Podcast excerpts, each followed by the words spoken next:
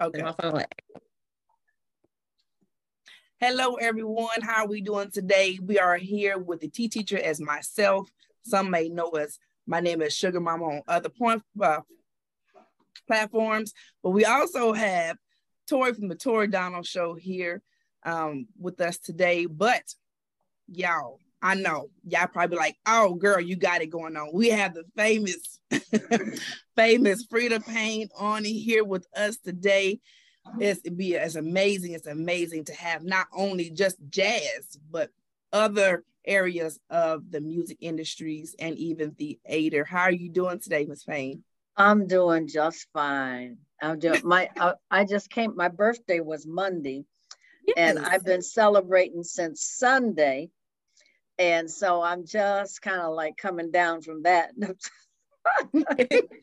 Happy birthday! Thank yes. you. Happy birthday! It's amazing, as they say, our skin don't never crack because you look Black, amazing. Hey, as, as Jennifer Lewis, she wrote a song once called Black Don't Crack. and then she kicked the leg up. Still looking beautiful. Thank you. Thank you. Yes, yes. So, I was Tori, thinking, you want? Uh-huh, huh? Go ahead. Go ahead. Oh no, ma'am. Go ahead. I was just thinking, I said Jennifer Lewis has been kicking her leg up for a long time now. And now, and now, believe it or not, she's kicking higher than she did before, like 20 years ago. I said, girl, what are you doing? what are you what kind of vitamins are you taking? yeah, right. You know, you must be doing a lot of good stretching. Who who are you working out with? Well, right. Tori, since you are one, I guess, on on the T teacher today, you have anything to ask Miss Miss Payne? I do. Hello, Miss Payne. I'm Hi. Um, I am so fascinated by you. Um, you're a certified bona fide jazz singer, and I was just wondering what your experiences were like with uh Duke Ellington yes. and you know your connection, uh, your six degrees of separation with Ella Fitzgerald. Like you actually met your idol and you get to play her, and you did yes. Many- so I was just wondering, I, like, I know when I was, I met Duke Ellington when I was 17, and how it came about was his son, Mercer, Mercer Ellington, mm-hmm. was a guest at my house in Detroit. And he was a guest, and our our one of our it was a neighbor, he was our neighbor, and he was an attorney. His name was Alan Early Jr., and he was mm-hmm. really good friends with my parents. So he met Mercer Ellington at a cocktail party. And one thing led to another. He started telling Mercer about his neighbor, uh, his neighbor's daughter who sang, and she's just 17, but she's really good or whatever, you know. And he said uh, he wanted him to hear me sing. So he agreed and he came by the house. I sang for him. He says, Oh, you're really good. I, he says, I want my dad to hear you. It just so happens that he was with his father, Duke Ellington, mm-hmm. who was in town, and, and he and the band were performing at a theater in Detroit. And uh, so they arranged to take me to the hotel. He was staying at the Gotham Hotel, which was a black hotel in Detroit. We're mm-hmm. talking about, I'll give you the year.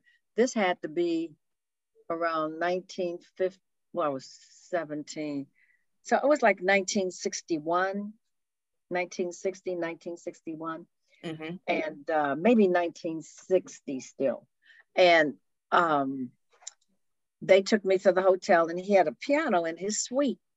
So he sang, he played for me while I sang a couple of his songs, like I Got It Bad and That Ain't Good and something else. Mm-hmm. And he turned around and said, You know, you remind me of Lena Horne. He says, I want to hear you with the band. The only problem is that we're leaving in the morning to go to Pittsburgh to perform there for a week. And if somebody, your mother, your uh, somebody, your dad can drive you to Pittsburgh, I'd be happy to bring you up on stage to sing with the band. Oh, so wow. That, so that's what happened. My mother, it was me, my mother, and, and also my mentor. His name was Mac Ferguson. He was a pianist and he was my mentor. He worked with me a lot. And we drove to Pittsburgh And uh, Duke called me up and I sang a few songs with the big band. And then he's invited me uh, later on, he, he sent a contract. Uh, he mailed a contract to um, our home and he wanted me to sign. There was a contract that would have been 10 years to be his band singer. yeah. And so um, he, his next engagement from Pittsburgh was to go to Las Vegas. And there he was performing at the Riviera Hotel in the lounge, big band. That's back then in Vegas, that was common. You could go yes. and see Stan Kenton. Stan Kenton would be at the Flamingo Hotel playing in the lounge. You know, people like Sarah Vaughan would be singing in the lounge. Della Reese would be singing in the lounge. Uh, I think the only black singers I think that performed in the big rooms were like Pearl Bailey, mm-hmm. uh, Lena Horne, uh, people like that. And um, and then later on, when uh, Dionne Warwick started getting all those hits, I mean, a string of hits, then you would see her in the big room. Uh, so that's how it was back then. And then we, and then what happened was I got to sing with him again in Vegas, like one time.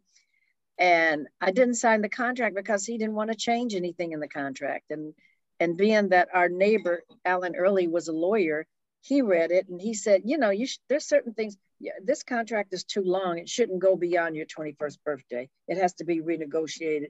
You have to have a guardian, blah blah blah. You know, long story short, it never that never occurred. But I got to meet him and and I got to sing with the band.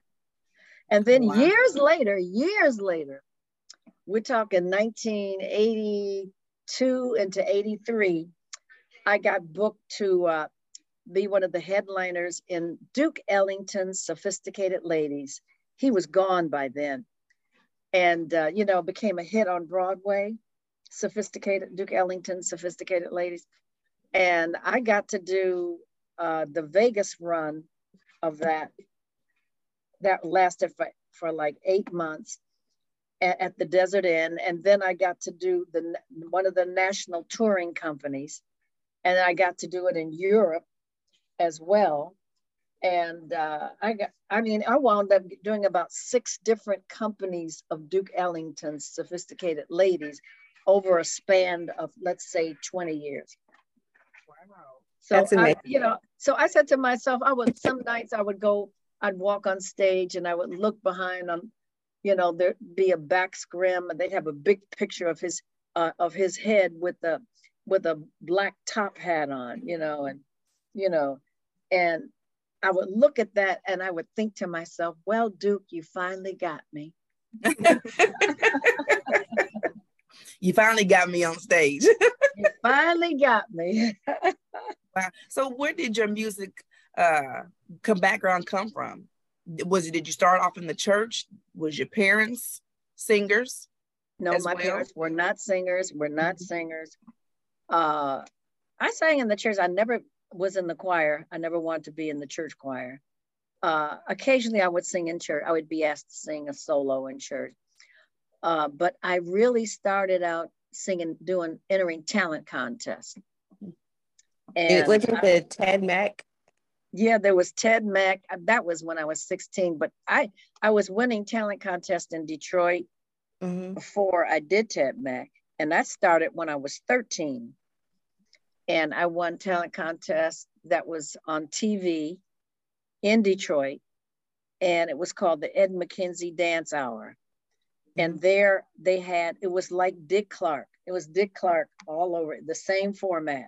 You know, the kids, the pop music, the white kids, you know, and then if they had a star in town who was working at one of the top nightclubs, you'd have like a Della Reese, or you'd have like Sammy Davis Jr.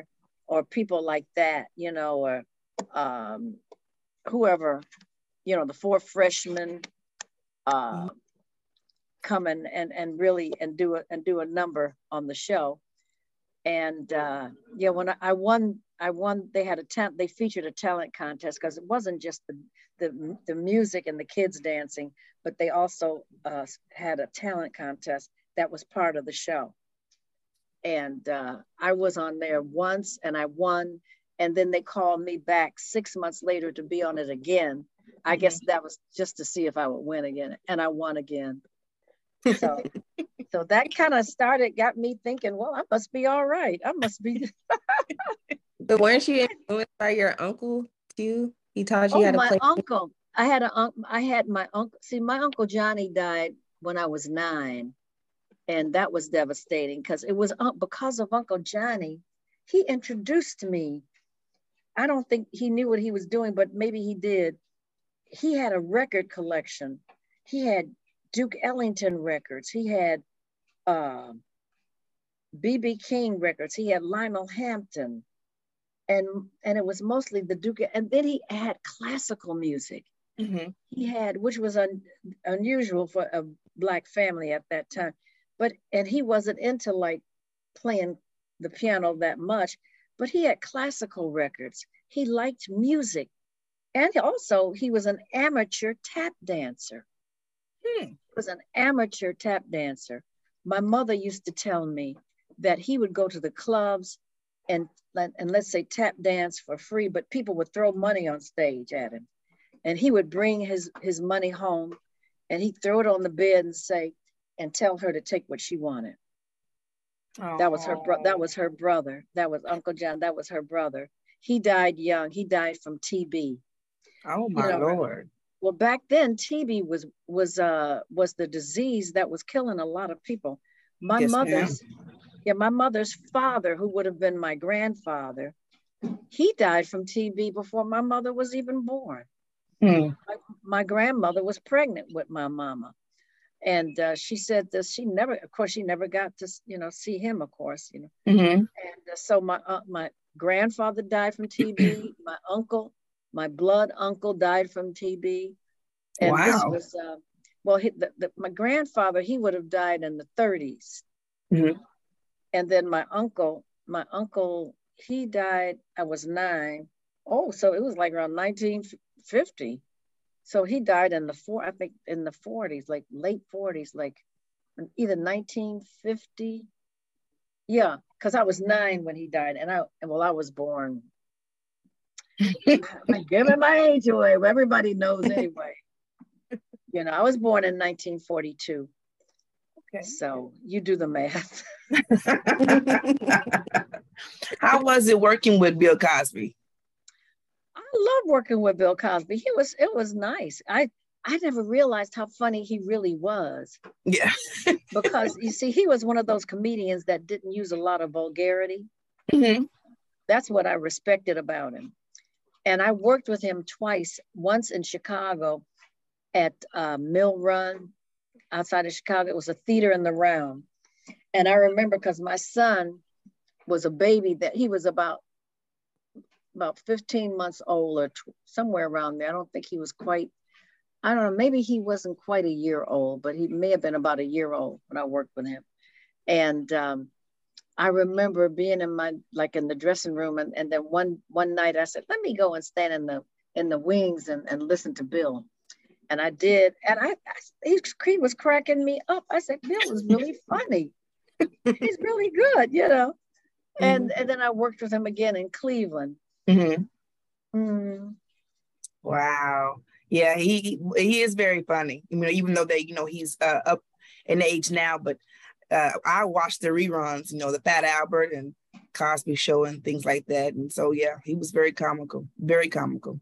And he was very nice, very like people would say, "Did he ever hit on you?" I said, "I, I no, I never. No, he never was out of out of line with me. He was never out of line with me, never." Mm-mm. I'm sorry. You said no, no, no. I guess he must have been out of line with us, some other women, but not me. she said, uh-uh, no way. Wow. That that's interesting. That's interesting. Even your music, you know, it's in the band to go. I watched that video, I don't know how many times. And my mother-in-law, she's watched, you know, she watched even you know when you was on the soul train doing the band of gold and the way you just it just belted out like it was just meant to be. That song was just meant to be out there for everyone to hear it. I mean, it was beautiful.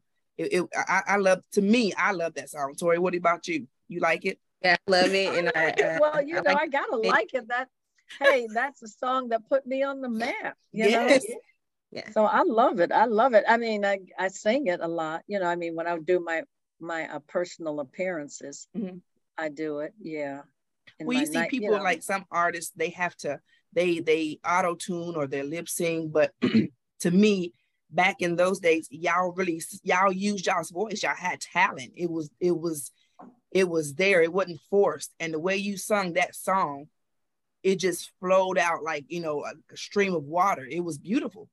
Mm. I mean, you mm. hit every note, every ripple. I was like really you know listening because you know the Soul Train was a rerun back in I'm the early 80s baby. So it was a rerun back in my days. And when right. I saw you on that, I was like, oh my God. you know, as a little kid just trying to move and do the same thing. And it was, but it was natural. So like, mm-hmm. it just came out wonderfully. I, I did. I really enjoyed that. Thank she you. also did a remix with Belinda Carlisle. Yes, she did. Oh yeah, she wanted to, her manager called me um what's his name? Ron Stone. And he said uh, Belinda wanted to do Band of Gold, wanted to do a, you know, to cover, you know, a cover on it. And then he asked me would I get involved in singing with her. And then we did Solid Gold. That remember the TV show Solid Gold? Uh, I think Dionne Warwick was the first one that she was the first hostess of that TV show. And then after Dionne left, they got Marilyn McCoo. And she, um, I think Marilyn, I think, was the hostess when I was on with Belinda Carlisle. And then we also did a special, and it was called Legendary Ladies of Rock and that was on uh, Cinemax, which is a part of HBO.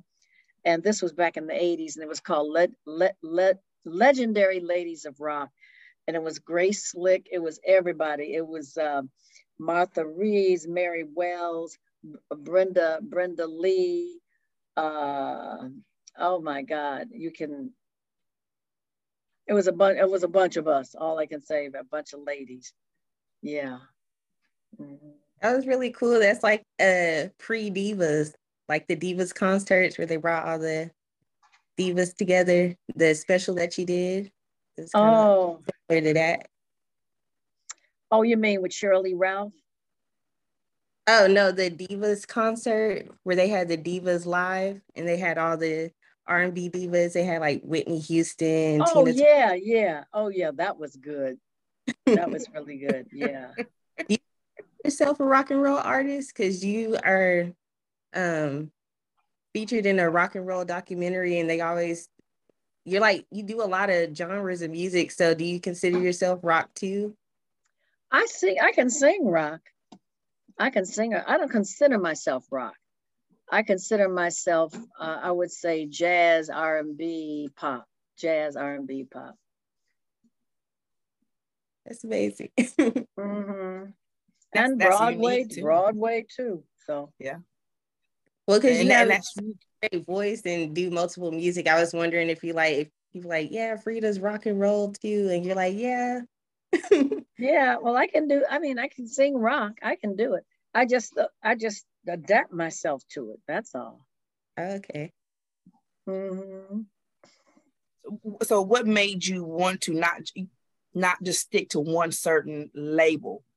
uh, because my soul and my and my talent would like would like can venture over and do other things that's mm-hmm. that's what it is you know and also lucky i mean i have to put it in they remember that old saying lucky is the mouse who has more than one hole to run into that is that's how i look at it i've got more than one place uh, genre to deal with i don't have to stick to one thing Mm-hmm. Mm-hmm. I remember I Charley. I remember Charlie Charley Pride. You know the country and western singer, mm-hmm. Charley Pride. Charley was at that time. He was like the only black male country and western singer who really was famous back from as far back as the 60s. And I met him, this was in the 80s or was it the 70s? And uh, he had come to see me with uh, Sammy Davis Jr. at Harrah's in Lake mm-hmm. Tahoe. And this had to be in, in the mid 70s. And, and he was already famous himself. And he said, in, in his accent, he says, You sang that jazz really good. he says I couldn't sing jazz if they was had me tied to a pole and beat me to death. he just can't do some people just can't do it. You know, I can do it. I can I can switch gears and do it. I can sing jazz, I can sing R&B, I can sing rock. And that's unique because a lot of artists can't do that. They just stuck in one category and do not cannot expand to different other categories. You know, we only yeah. just R&B where uh, to me having one hole like you said for a mouse to go into is is better because you have more variety of different things that you can do and and and expand you know you can hop over you're just not just stuck in one label and to me that's right. that's that's good because you know you do a little bit of jazz you do a little bit of r&b soul mm-hmm. You know classical and which is wonderful right right yeah which is very very much and even your book is uh-huh. amazing. Uh-huh. I know uh, my co-host Tori, she has read that book three times almost. what Tori? Let me ask you a question. What in your in your uh, opinion interested you the most? What stood out or or kind of shocked you the most? Um, well, the possibility that you could have been our first lady. Well, I wouldn't—I was thought of them, but I was like, I wonder what if Freda was the first lady, um, what programs would we be yeah. doing today in 2022? Well, and, honey, let me tell you something. Back then, um, it was it was it was my fantasy. It was my fantasy, and um, but I did. But I was like a prophet. I must have been a prophetess because we wound up having a first lady. It may not have been interracial, but we wound up having a first lady, Michelle Obama. In a way, you paved the way for um, a yeah, lot of- but you know, but I mean, this was this was night. This would have been nineteen. Was it seventy when that happened? What what year was that when I met him, John Tunney? 1971 or 72. Back then, that would have been a total fantasy. It would have been a total fantasy that ne- people said never will happen. That would never happen. They'll never stand for it. They'll never stand for it. And I remember my friend who was my road manager, and also he was sort of like my mentor as well. We were closer than just road manager. We were like very close friends. And he hmm. was very spiritual and very and very intuitive. And he said, Freda, and he was very smart. And he was from DC originally, Georgetown.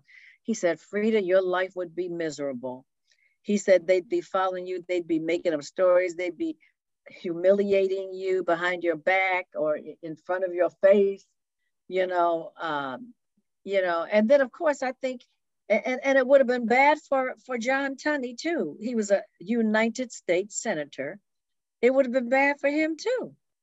You know, it wouldn't be good. It wouldn't have been good for his career at all that never so it was my fantasy i imagined it you know because i was in love i was like oh i'm in love with him you know that kind of thing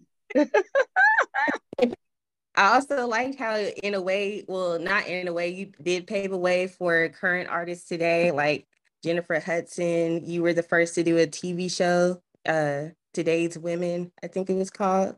Today's Black Woman. Yes. it was a talk show. It was a, t- and I had guests, I had different guests of note, you know, like Maya Angelou, Vernon Jordan, uh, Shirley Chisholm, uh, Kareem Abdul-Jabbar, Natalie Cole, blah blah. But you know, and then I and also I explored different different uh, community issues. You know, like I did a show on rape. Somebody had written a book on rape. It's not a an uh, it's not a crime of passion. It's it's really a crime of violence. It's uh, an aggressive thing. It's not about a person just wanting to have sex. It's it's like a violent thing. It's it's not it's more about violence than than it is like love and compassion. And and whereas I used to think rape had something to do with just wanting to have sex, but it's it's more than that. It's like it's yes, ma'am. Yeah, it's it's more of um, an aggressive, violent thing. You know, like they want to hurt, they want to hurt you. They really yes. want to hurt you. They don't really want to make you feel good. No, no, they don't. you know, so there you go. We women have to be very, very careful about who we hang out with. our surroundings because we never know who's out there trying to hurt us. You never know. You, you, you know, you never know. we have four minutes and 44 seconds left in in our 30 minute interview. Okay. What, um, what do you want to know? What do you want to Well, how was it with Quincy Jones? Ah! well, I met when I met Quincy, I had just recently come to New York. I was 18 and I met him in a restaurant. At the time, it was called Sapphires. It was owned by a black man by the name of Danny Sims. And Quincy was performing in New York on the East Side at, at a club called Basin Street East with his big band. And he and he came to that restaurant like like after the show was over, you know, after hours, because that stayed it stayed open late with his friend Jerome Jerome Robbins Robinson, who was a sax player, and uh, I was introduced to him, and there was he was immediately attracted to me, you know, and and um, he's so he invited me out, invited me to come and see the his show, which I did, and we sort of got involved. He was uh, at that he was 28, so he's exactly eight years older than me, and we I fell in love with him. I fell in love and he fell in love with me, but I didn't I didn't take him seriously even though I was, you know, he had my nose open. Uh, but because I didn't see a future, he was married at the time. Oh. And and I just felt like, oh my goodness, um, I, it's you know this man is married, and and I kind of knew that he was fooling around with other women too, but over the years, and we're still friends to this day and he'll Sweet. come to see my like my, if I'm appearing here in LA, he'll he he'll come and see my show. I'll invite him. He'll come to see my show. So we're still friends. And then in 2000, was it 2008 or nine? I did. He invited me to perform at the Montreux Jazz Festival. I think it was uh, it was like in honoring his 75th birthday. Well, that's good. Y'all still can remain friends. yeah, we're friends. Oh, we're still we're still friends. Yeah. Sweet, sweet. Well, we have two minutes and 16 seconds. Would you please grace us with a piece of a song that you sung back in the early days? Back in the day? Yes, uh, ma'am. Let's see. Ask, ask me, how do I feel? Ask me how now that we're cozy and clinging.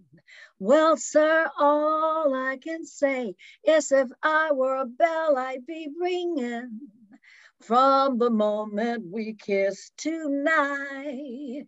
That's the way I've gotta behave, boy. If I were a lamp, I'd light, or if I were a banner, I'd wave. Ask me, how do I feel? Ask me now, when we're silently clinging. Well, sir, all I can say is if I were a gay, I'd be swinging. And if I were a watch, don't you know I'd be popping my springs? Or if I were a bell, yeah. Yes, if I were a bell. If I were a bell, I'd go ding dong ding dong ding. Oh, sweet. Beautiful. Thank you so much. And before we um end our our interview, Tori, do you have anything to say real quick? Um, I'm going to be. Oh, I love okay. your albums. Thank you. Your book is great. I can't wait for a movie to come out. Are you going to come out with another book? I probably will wind up coming out with another book. Yeah. Probably not right away, but you know, mm-hmm. within the maybe another year, maybe another year from now or so. Yes. Mm-hmm. Do you have any upcoming events you want to let us know about? Well, I'll be in Detroit on the 27th and I'll be performing there for the YMCA. They're having a big benefit in Detroit